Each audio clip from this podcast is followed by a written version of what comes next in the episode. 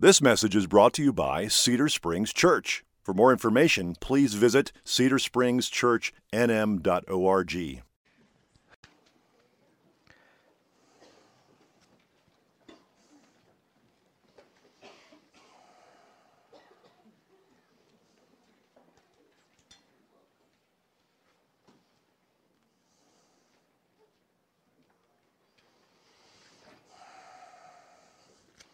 Pray with me, please.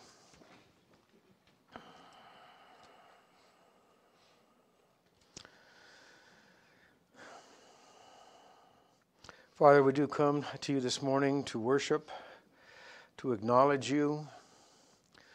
Father, to hear from you in response to our prayers that we offer up, the words of the songs that we offer up. Father, we offer this word now up to you, and we pray that it would bear witness in our lives. It would bear witness in lives of others around us. It would bear witness in the lives of our kids, our friends and neighbors, Father. That's our hope. That's our plea to you this morning. That as your word comes to us this morning to encourage us, that it would bear witness of encouragement to others around us in our lives. For it's in Jesus' name that we pray. Amen.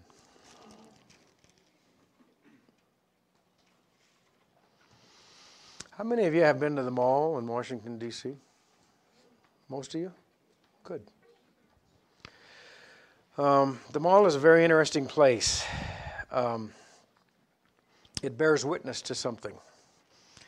It bears witness to the fact that we were founded as a Christian and Judeo nation, Judeo Christian nation. Um, the evidence of that is everywhere. On one side of the mall stand uh, the uh, Lincoln Memorial and uh, Jefferson Memorial. Um, on the Abraham Lincoln Memorial, etched in stone, there is uh, an entire address which uh, ends with the fact that we are one nation under God. Also cast or carved in stone there is his second inaugural address. And in that address, a dozen times he talks about the will of God. He, he's trying to bring a country together that's divided. He's, and he's saying we, it's God's will that we be united. It's, it's God's sovereignty that brought us here. He mentions God repeatedly, and it is etched in stone on that monument. Likewise, with the Jefferson Memorial on three of the facades that where things are carved. One of them starts with, "We hold these things to be self-evident that all men are created equal. They are endowed by their Creator with certain inalienable rights." Another one of the walls starts off with, "Almighty God has created the mind free." Another one of the walls starts off with the words, "God who gave us life and liberty." So, are we a Christian nation? Do we reflect a Judeo Christian culture? I would say today you wouldn't know it by what you see on TV. And that's what Grant referred us to last week. He said, if you want to know what's going on, watch TV. But I know better. I know a lot of you only watch the sports channel, and the other half of you are stuck on Hallmark. so, so, let me just mention a, a couple of things just to get the obvious in front of us. Uh, abortion now, um, probably a, a, good number, well, the leading party in our country, it's part of their platform, says that uh, abortion is okay right up to the moment of birth. Eight months, okay? Three weeks, six days, 23 hours and 59 minutes, and abortion is okay. How did we get here? Good portion of the country can't define what a woman is. Some think men can have babies. Some think that gender reassignment and drugs and irreversible procedures on children is okay with or without parental consent. Some people believe or advocate that men competing with women in sports is okay. There was even a thing out last week, if you can believe this. And it was a study out of some place, I can't quote it, I'm sorry, but they said that there are no differences, biological, physiological differences between men and women. And therefore, men competing in women's sports should be a no, should be okay. My, which begs the question: Why then aren't there women playing pro football? If there are no differences where we've come to a place in the country where just some things don't make any sense anymore. I'll end with Black Lives Matter, critical race theory, white privilege. all subjects that are intended to reprogram us as a people, to unprogram who we are, and to program us into becoming something else that has been designed or labeled as politically correct. Okay, that's that's enough of that. What I want to say about all those things is they are intricate. um, absolutely linked together. They are not individual issues. They are linked in the fact that they are a, a concerted, organized, intentional effort to unchristianize this country. The agenda is if it's Christian, we will take the opposite position. That's where we are in time. That's why um, you and I need to understand what's going on, that we are trying, there is a group of people trying to reprogram us and reprogram our children. Okay? This is a setup. They're setting us up to be reprogrammed. I don't say this to be political. I say this because it's what will be addressed today in Daniel chapter 3. There's nothing new under the sun here. God controls your destiny and mine. That's what we're going to learn this morning. He, he controls the destiny of His people and He will deliver us from evil. That prayer will be answered. He will deliver us from evil. So let's go to Daniel chapter 3 together. A couple of things, just uh, some background on the book. Uh, we've done chapter 1 and chapter 2 previously from up here.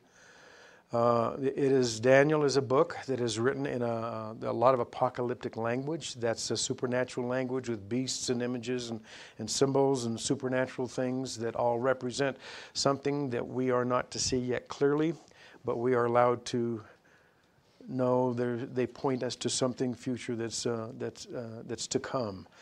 It's a book, uh, apocalyptic language is always written to encourage we find it in Scripture always to encourage those who are in some dire circumstance.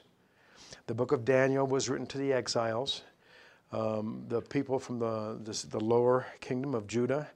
Babylon had captured them and were taking them into captivity. Started in about 605 BC. By 586 BC, they had destroyed Jerusalem and taken the majority or a good significant amount of the people from Jerusalem to Babylon to hold them in captivity. But I want you to realize what we know from the book of Daniel and from other historical sources. That didn't mean they were sitting in, sitting in a jail somewhere. They weren't in handcuffs.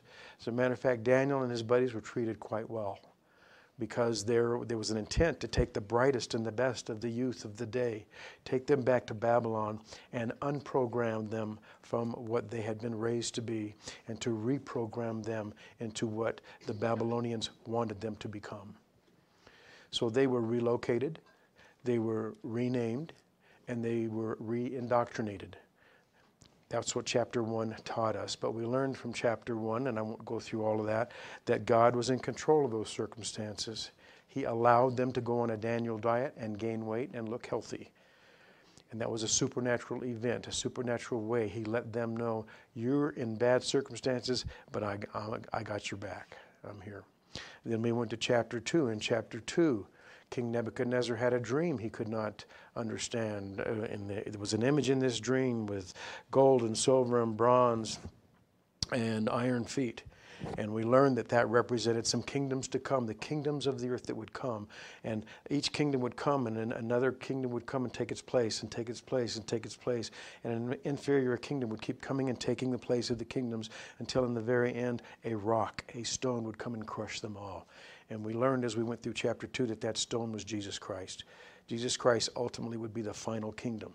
So, uh, what we have here to Daniel and his buddies, Shadrach, Meshach, and Abednego, in chapter 2, is the idea that not only does God control of your circumstances, but God likewise, He's in control of these kingdoms, and they only serve at His pleasure. So, this brings us to chapter 3. Chapter 3 consists of 10 scenes and I'm just going to combine all of them and go through them pretty fast with you so we can get to the important part of the narrative. I want to point out to you one thing about Daniel chapter 3 is Daniel. Daniel is not in it. This is about Shadrach, Meshach, and Abednego. Uh, we, we were left in chapter 2 with the fact that because Daniel interpreted the dream, he was given favor. He was put, made, made prominent. He was put in charge of the, uh, of the Babylonian provinces. And Daniel said, Hey, uh, King Nebuchadnezzar, can my buddies come along too? And so Shadrach, Meshach, and Abednego were likewise given a prominent status, a prominent position. And they were, they were put uh, uh, over the affairs of the entire Babylon province. So these four guys were in very good shape. Daniel, it says, we leave in chapter 2, says, But Daniel remained at the king's court. But Shadrach, Meshach, and Abednego are out there in the world dealing with the world as it exists, as it tries to reprogram them. Chapter 3, verse 1. King Nebuchadnezzar made an image of gold whose height was 60 cubits and its breadth 6 cubits. He set it up in the plain of Dura in the province of Babylon. Let me help you with that, okay? What's happened now is Daniel has interpreted the dream. Daniel's in the, in the king's court. He's doing well. Shadrach, Meshach, and Abednego are out there living in the world. They're, they're managing the affairs of all of this. And, and somehow, depending, there's a lot of time markers in the book of Daniel that give us clues historically about where we are. And some, this is probably somewhere between three and nine years after that after the dream and after their promotions and after their they find themselves in good circumstances. So they have this uh, this position now. It's three or nine three to nine years later have passed. Nebuchadnezzar has made an image of gold that is about nine feet wide in breadth and 90 feet tall. A lot of gold went into that thing. Now we were told in chapter 2 uh, I'm just going to back up just a little bit here and read it to you. In chapter 2, when we had this bronze figure, and it was gold at the top, silver, bronze, and whatever. The one, the one part of that whole statue that was identified was that uh, Daniel told, interpreted the vision, and he told Nebuchadnezzar, you're the gold, Nebuchadnezzar. The gold at the top is you. And he said back in chapter 2 You, O king, O king of kings, to whom the God of heaven has given the kingdom of the power and the might and the glory, and into whose hand he has given wherever they dwell the children of man, the beasts of the field, the birds of the heaven. God, this vision, in this vision, and Daniel told Nebuchadnezzar what the vision was. He told uh, Nebuchadnezzar, You're the man. God has put you in, He has put you in charge and, and, and you represent the gold. So what's happened here is now we're out in uh, in Dura, and about what Nebuchadnezzar is doing, he's taken this dream that he had and how it was interpreted to him, and he's trying to make it real. He's, he's trying to make it come alive in real time and space. So he builds something out of gold that represents him and his glory and all that God has given him. All right? He, he, he has misunderstood. He's, he's not clear on, entirely on the concept uh, of the whole thing. But he's got this, and lo and behold, he builds it at Dura. And, and for you uh, geography buffs in here, this Dura in the ba- uh, province of Babylon, this is the precise location of the Tower of Babel we are back at Babel revisiting the Tower of Babel. And what happened at the Tower of Babel? The people thought they realized we don't need God we, we, we can get to heaven on our own. We don't, we, go, we don't need God to take care of us. We can take care of ourselves. We can do just for we are in control of things. God is not in control. We are putting ourselves in control. And so we were at the same place, and we might guess that that's where this whole story is going, being in the same location again. That somehow Nebuchadnezzar is viewing himself as being in control and in no need of another God to do anything for him. But God controls the destiny of his people. We know that. We learn, we have already learned that from chapter 1 and from chapter 2. We find now that Shadrach, Meshach, and Abednego are bureaucrats. They're in the, they're in the political structure, but they're doing pretty good, okay? Uh, for the more they have been anyway, that's where this, where this thing starts. And so uh, let, let's continue uh, in our text, starting with verse 2. Then King Nebuchadnezzar sent to gather the satraps, the prefects, and the governors, the counselors, the treasurers, the justices, the magistrates, and all the officials of the provinces to come to the dedication of the image that King Nebuchadnezzar had set up.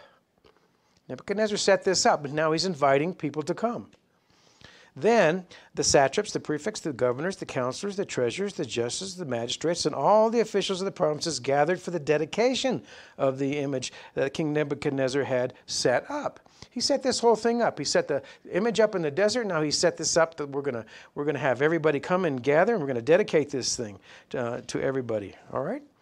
So uh, th- things are progressing here. He's, he's invited uh, people to come, and um, they have responded to the invitation, and they've shown up here. Let's keep reading. And the herald proclaimed aloud, You are commanded, O peoples, nations, and languages, that you hear the sound of the hornpipe that when you hear the sound of the hornpipe, lyre, trigon, harp, bagpipe, and every kind of music, you are to fall down and worship the golden image that King Nebuchadnezzar has set up. All right, I set this thing up. Now you're looking at it. We're dedicated to it. And whoever does not fall down and worship shall immediately be cast into a burning fiery furnace. Therefore, as soon as all the peoples heard the sound of the horn, pipe, lyre, trigon, harp, bagpipe, and every kind of music, all the peoples, nations, and languages fell down and worshiped the golden image the king Nebuchadnezzar had set up. Nine times we're going to see this set up. This is a setup.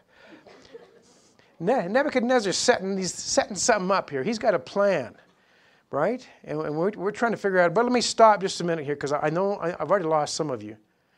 Because some of you got your phones out and you're already Googling what is a trigon, right? So let's let's rein that in. I try. I remember when you were a little kid and you had music in class when we used to have music in the schools, and the teacher would hand go to the box and get all the musical stuff and, and pass it out. And there was a little bitty triangle, silver triangle, and you got to dingling the thing with the, the thing. That's a trigon. All right. But uh, what, and what we're supposed to see here is I I never got the trigon. Okay.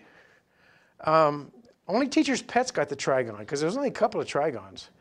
I only got, I, I, got a couple of lousy sticks, you know, and they would tell me just do the sticks. I never got to try. Anyways, I'll get over it.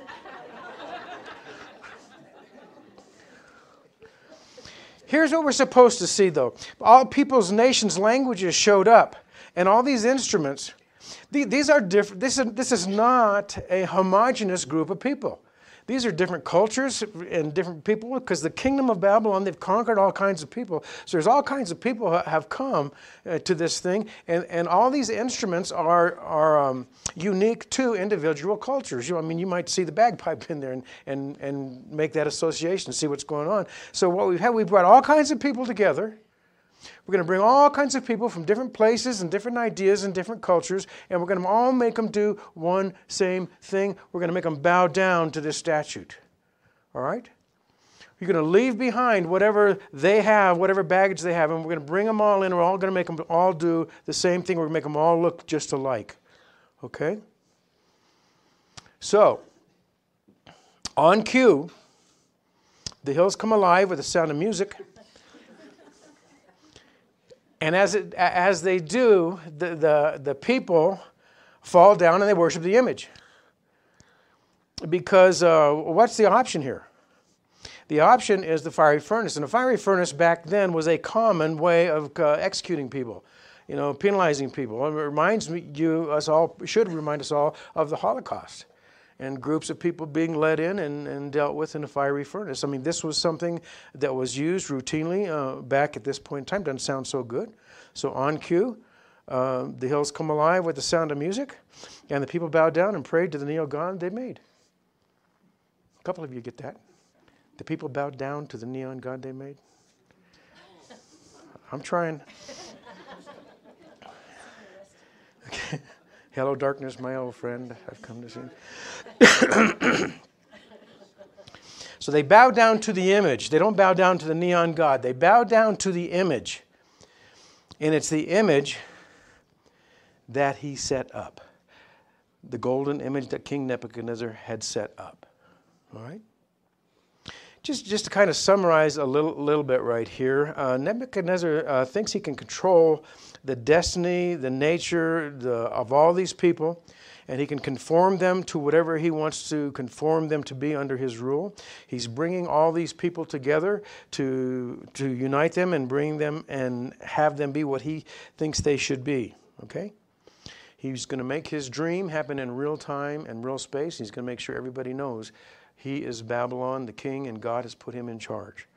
That's his, that's his plan. But the, but the plot thickens here uh, just a second here in um, verse 8. Therefore, at the time the certain Chaldeans came forward and maliciously accused the Jews. let's stop right there just a minute. Let's uh, get a little, make a little contest uh, right here. Uh, the, the Chaldeans are within the empire of Babylon. They're kind of a, a very elite group. They're wealthy, they're the elitists, they're kind of, you know, it's, it's not that in, unusual often that um, they're a group of, of, bureaucrats, is what they are, but it's not that unusual, and most of you might be aware of this, you might not, but that oftentimes inside of governments there's a group of bureaucrats that sometimes uh, peddle or have influence with the leadership. And um, they are able to advance their agenda by having influence with the leader- leadership. Sometimes. The Chaldeans here uh, are seizing the day. They have uh, seen a chance. They, they're, they're seeing an opportunity here to level a playing field that they don't like the way it's currently. Uh, they have an agenda that they want to advance. And the uh, agenda they want to advance involves them being in, and being in power. Because you see, um, the people that are over them are Jews. David, excuse me, Daniel has been placed over them. Shadrach, Meshach, and Abednego have been placed over them. And these guys don't like it.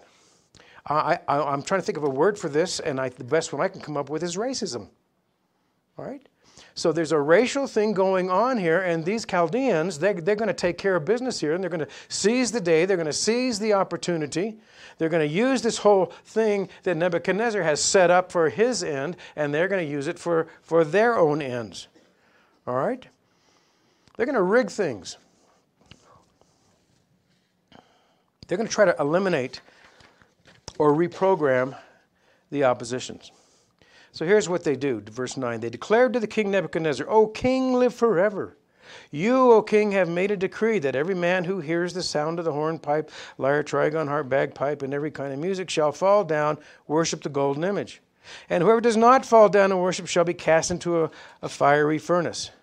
There are certain Jews whom you have appointed over the affairs of the province of Babylon Shadrach, Meshach, and Abednego. These men, O king, pay no attention to you. They do not serve your gods or worship the golden image that you have set up.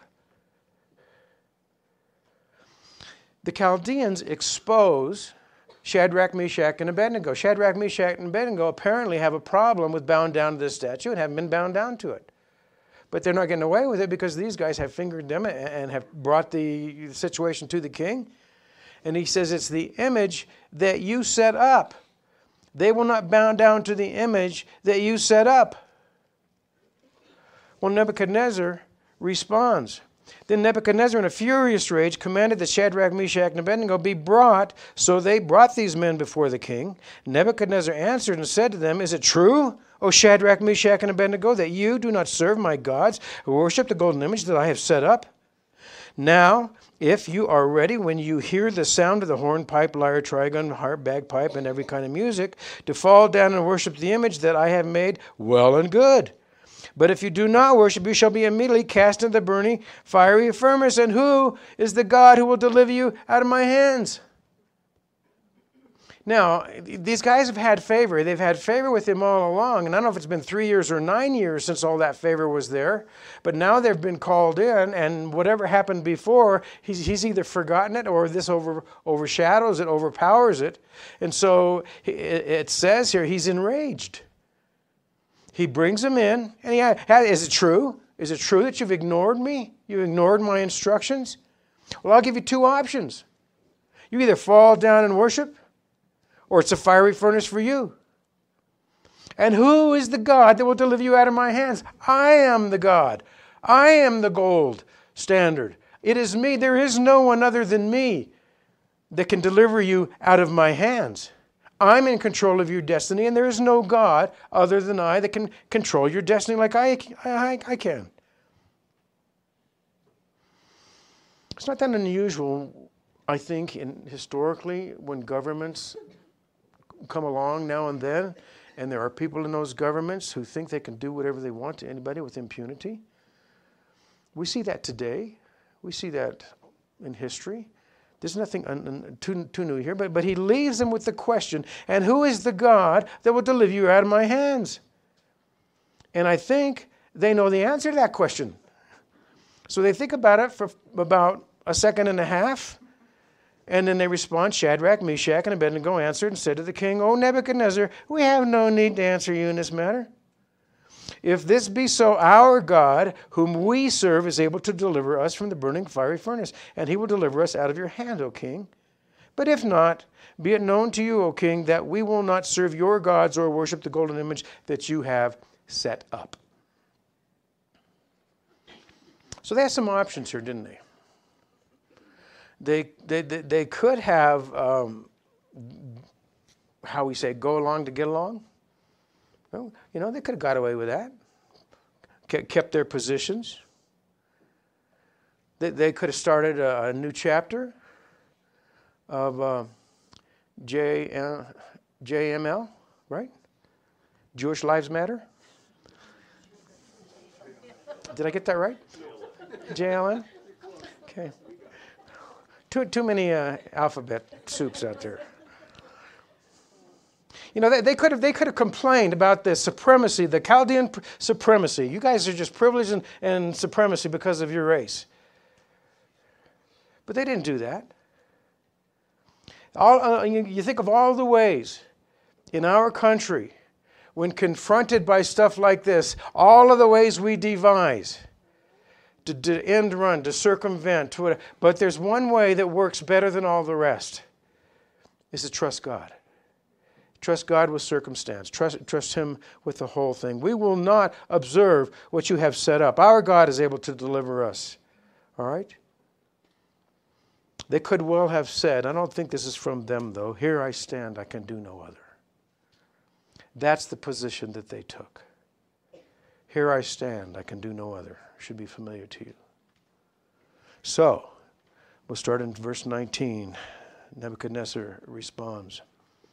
Then Nebuchadnezzar was filled with fury, and the expression of his face was changed against Shadrach, Meshach, and Abednego. He ordered the furnace heated, seven times more than it was usually heated, and he ordered some of the mighty men of his army to bind Shadrach, Meshach, and Abednego and to cast them into the burning fiery furnace.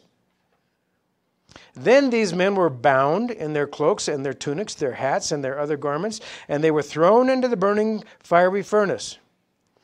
Because the king's order was urgent and the furnace overheated, the flames of the fire killed those men who took Shadrach, Meshach, and Abednego. And these three men, Shadrach, Meshach, and Abednego, fell bound in the, into the burning fiery furnace. He's furious. It says here, he gives him a dirty look. Okay? Expression on his face. Light that furnace up Make it seven times hotter than it's ever been before, which is uh, the Hebrew way of saying make it hot, make it real hot, make it as hot as it can possibly get. Kind of reminds me of um, Elijah's miracle. Remember when he was battling Baal and the false gods and, and those prophets, and, and Elijah was going to call down God to start a fire? And he poured gallons and gallons and gallons of water on the wood before. He says, Let's make this hard on God. Okay? Well, this is, this is kind of uh, what, what's going on uh, right here. Um, he's trying to make this as hard as he can possibly make it. Let's make this fire as hot as it can possibly be. Nobody can save these guys from this thing. How hot was it? It burned up the guards who took them there. The guards who led the way and got there burned up, it said. And then in went Shadrach, Meshach, and Abednego. Do you feel the tension? Then something happens. Never happens to Steve because he can prove math. Happens to me all the time. I'll go a big long equation, and then what I'm waiting for is then a miracle happens. because a miracle happens in verse 24 and verse 25. Then the king Nebuchadnezzar was astonished and he rose up in haste. He declared to the counselors, Did we not cast three men bound into the fire? They answered and said to the king, Oh, that's true, O king. Then he answered, I see four men, unbound, walking in midst of the fire, and they are not hurt, and the appearance of the fourth is like the son of the gods. Let me uh, say one thing here son of the gods. Let's, let's start with that. There's a real. Um, uh, you and I, wide away want to go. That's Jesus in there walking with them, right? This is that's a pre-incarnate Christ. Okay, don't go there. All right, there's, I'm not going to take you into all the arguments, but I'm just going to tell you this is an angel of the Lord sent there to help them, and there are reasons not to go to Jesus Christ on, on that. So I'll, I'll leave that there. I'll let you read it all into it yourself if you want to. But somehow God has sent someone to deliver them. All right? Operative word here being to deliver them. Daniel's not here. But the three men, uh, Shadrach, Meshach, and Abednego, get delivered. So um, what, again, what I, what I want us maybe to see here is it's not Daniel the prophet here, but it's those who were in faithful obedience to the Lord were delivered. And Shadrach, Meshach, and Abednego in this situation are symbolic of or representative of a group of people who have faithful obedience because they know and they trust their Lord. God controls the situation, they knew that He would they knew that there was a God who could deliver them from Nebuchadnezzar's hands. Verse 26. Then Nebuchadnezzar came near the door of the burning fiery furnace. He declared, Shadrach, Meshach, and Abednego, servants of the Most High God, come out and come here. Then Shadrach, Meshach, and Abednego came out from the fire, and the satraps, the prefects, the governors, the king's counselors gathered together and saw that the fire had not had any power over the bodies of the men. The hair of their heads was not singed, their cloaks were not harmed, no smell of fire had come upon them. Nebuchadnezzar answered and said, Blessed be the God of Shadrach, Meshach, and Abednego, who has sent his angel and delivered his servants and trusted in him and set aside the king's command and yielded up their bodies rather than serve and worship any God except their own God. Nebuchadnezzar here has not professed a faith in the God of Abraham, Isaac, Jacob, and Daniel. All right? All he said is they got their own God. And their own God's pretty powerful, which he also learned back in chapter 2. So we, we come to a point here is where there's, there's tension. The tension has been resolved here. Uh, the fiery furnace had no effect on them, all right? So in verse 29 and 30, what we end up with is a brand new decree. This decree says, Therefore, I make a decree any people, nation, or language that speaks anything against the God of Shadrach, Meshach, and Abednego shall be torn limb from limb, and their house laid in ruins, for there is no other God who is able to rescue in this way. Chaldeans' plot didn't go so well, did it? They kind of got cooked in their own grease there. They set this whole thing up and it went south on them. It doesn't end there. Then the king promised Shadrach, Meshach, and Abednego in the province of Babylon. He promoted Shadrach, Meshach, and Abednego in the province. They got a, be- they got a better, pro- they're better off than they were before. Okay, started off in a good position. Went south, could have gone south for a while. We end our story in a better position, and they all lived happily ever after. Let's talk. Nebuchadnezzar thinks he can control the destiny of those under his rule, and he has set things up to prove it. The problem is, to me, I think God did a bait and switch here. He let Nebuchadnezzar think he was setting something up, but actually, God was setting up Nebuchadnezzar. This, this happened the, by the hand of God, by the sovereignty of God. It was not um, Nebuchadnezzar's setup, it was God who, who coordinated uh, the, the setup.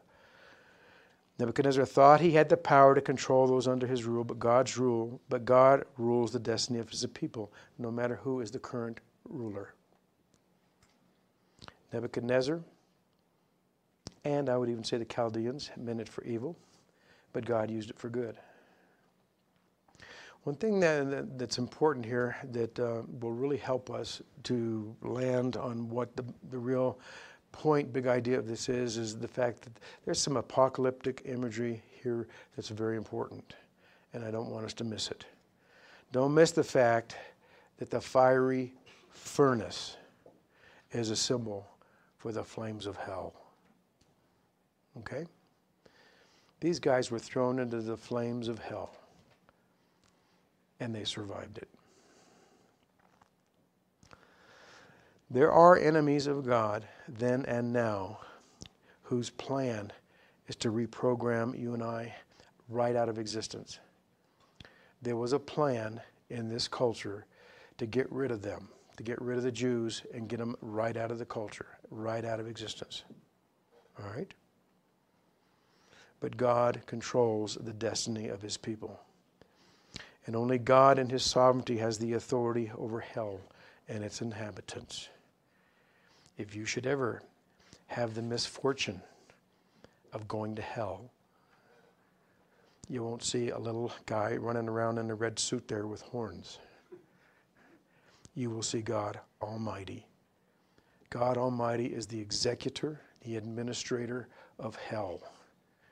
And it is His wrath that people experience in that fiery furnace. But you and I have been delivered from that. His own need not fear the fires of hell. And now, our day and our time. There are people trying to get rid of, to abolish, to reprogram the Judeo Christian culture out of the country, and they've been very successful at it. We will learn in other places in Scripture and in other chapters in Daniel that for a season God allows this to happen. For a specified number of days, God allows things such as this to happen. Nebuchadnezzar did his best to get rid of and to undo and to reprogram and to be done with the Jewish nation. A couple of years later, about 160 BC, a bad guy named Antiochus, Antiochus Epiphanes did the same thing. He took, he seized the temple in Jerusalem he stole all the treasures out of it. He, his god was Zeus, the Greek god.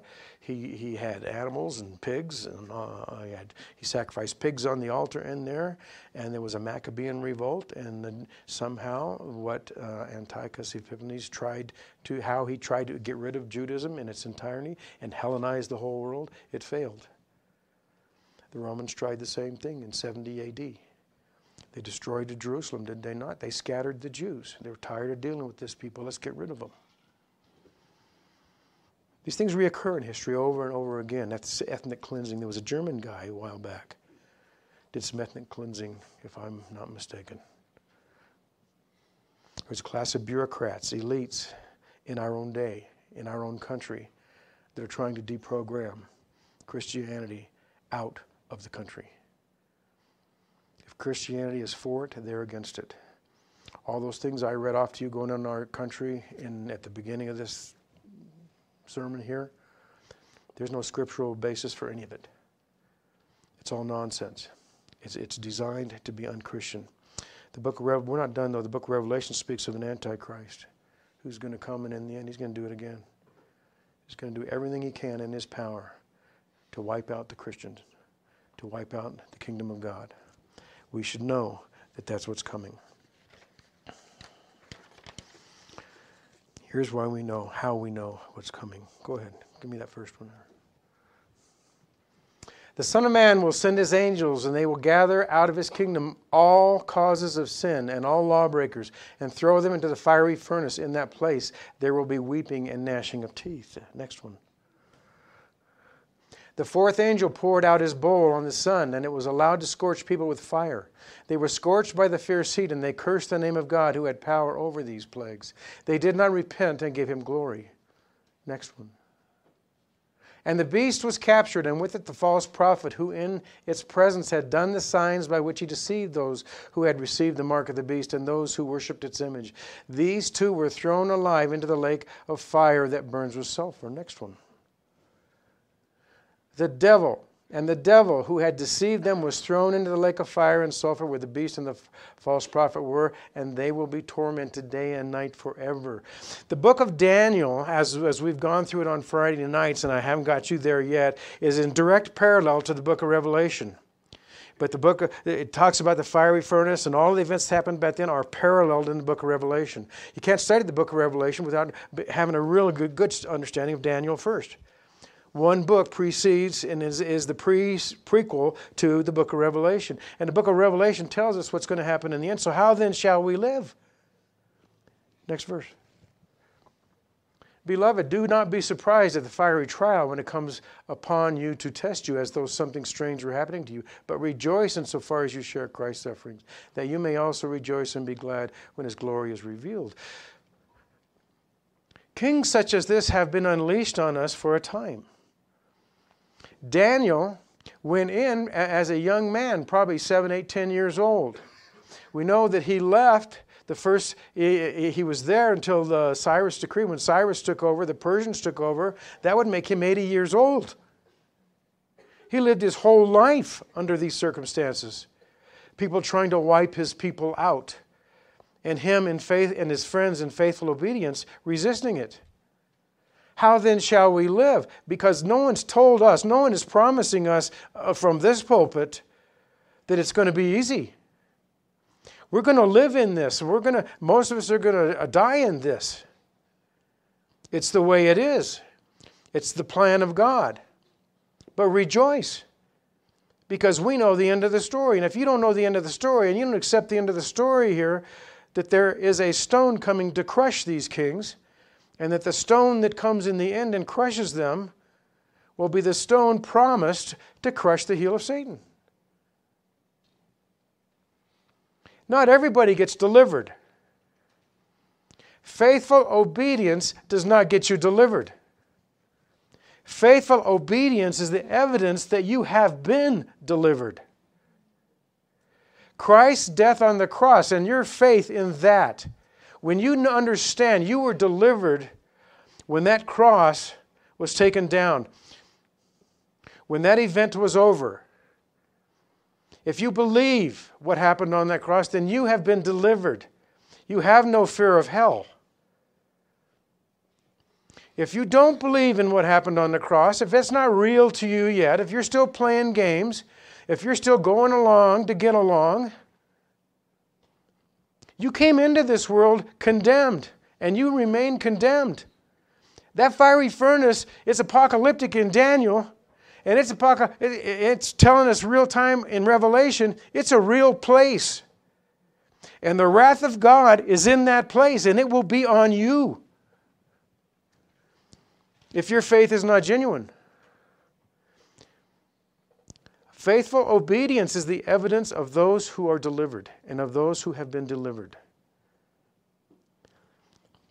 Friends, if you believe in the cross, you have been delivered.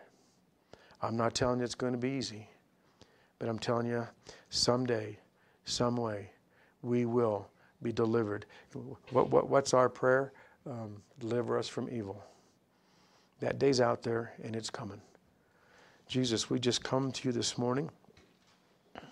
We know we live in, in bad times, but we also realize from history and from the pages of Scripture that other people have been here before us and faithfully, in faithful obedience, live their lives.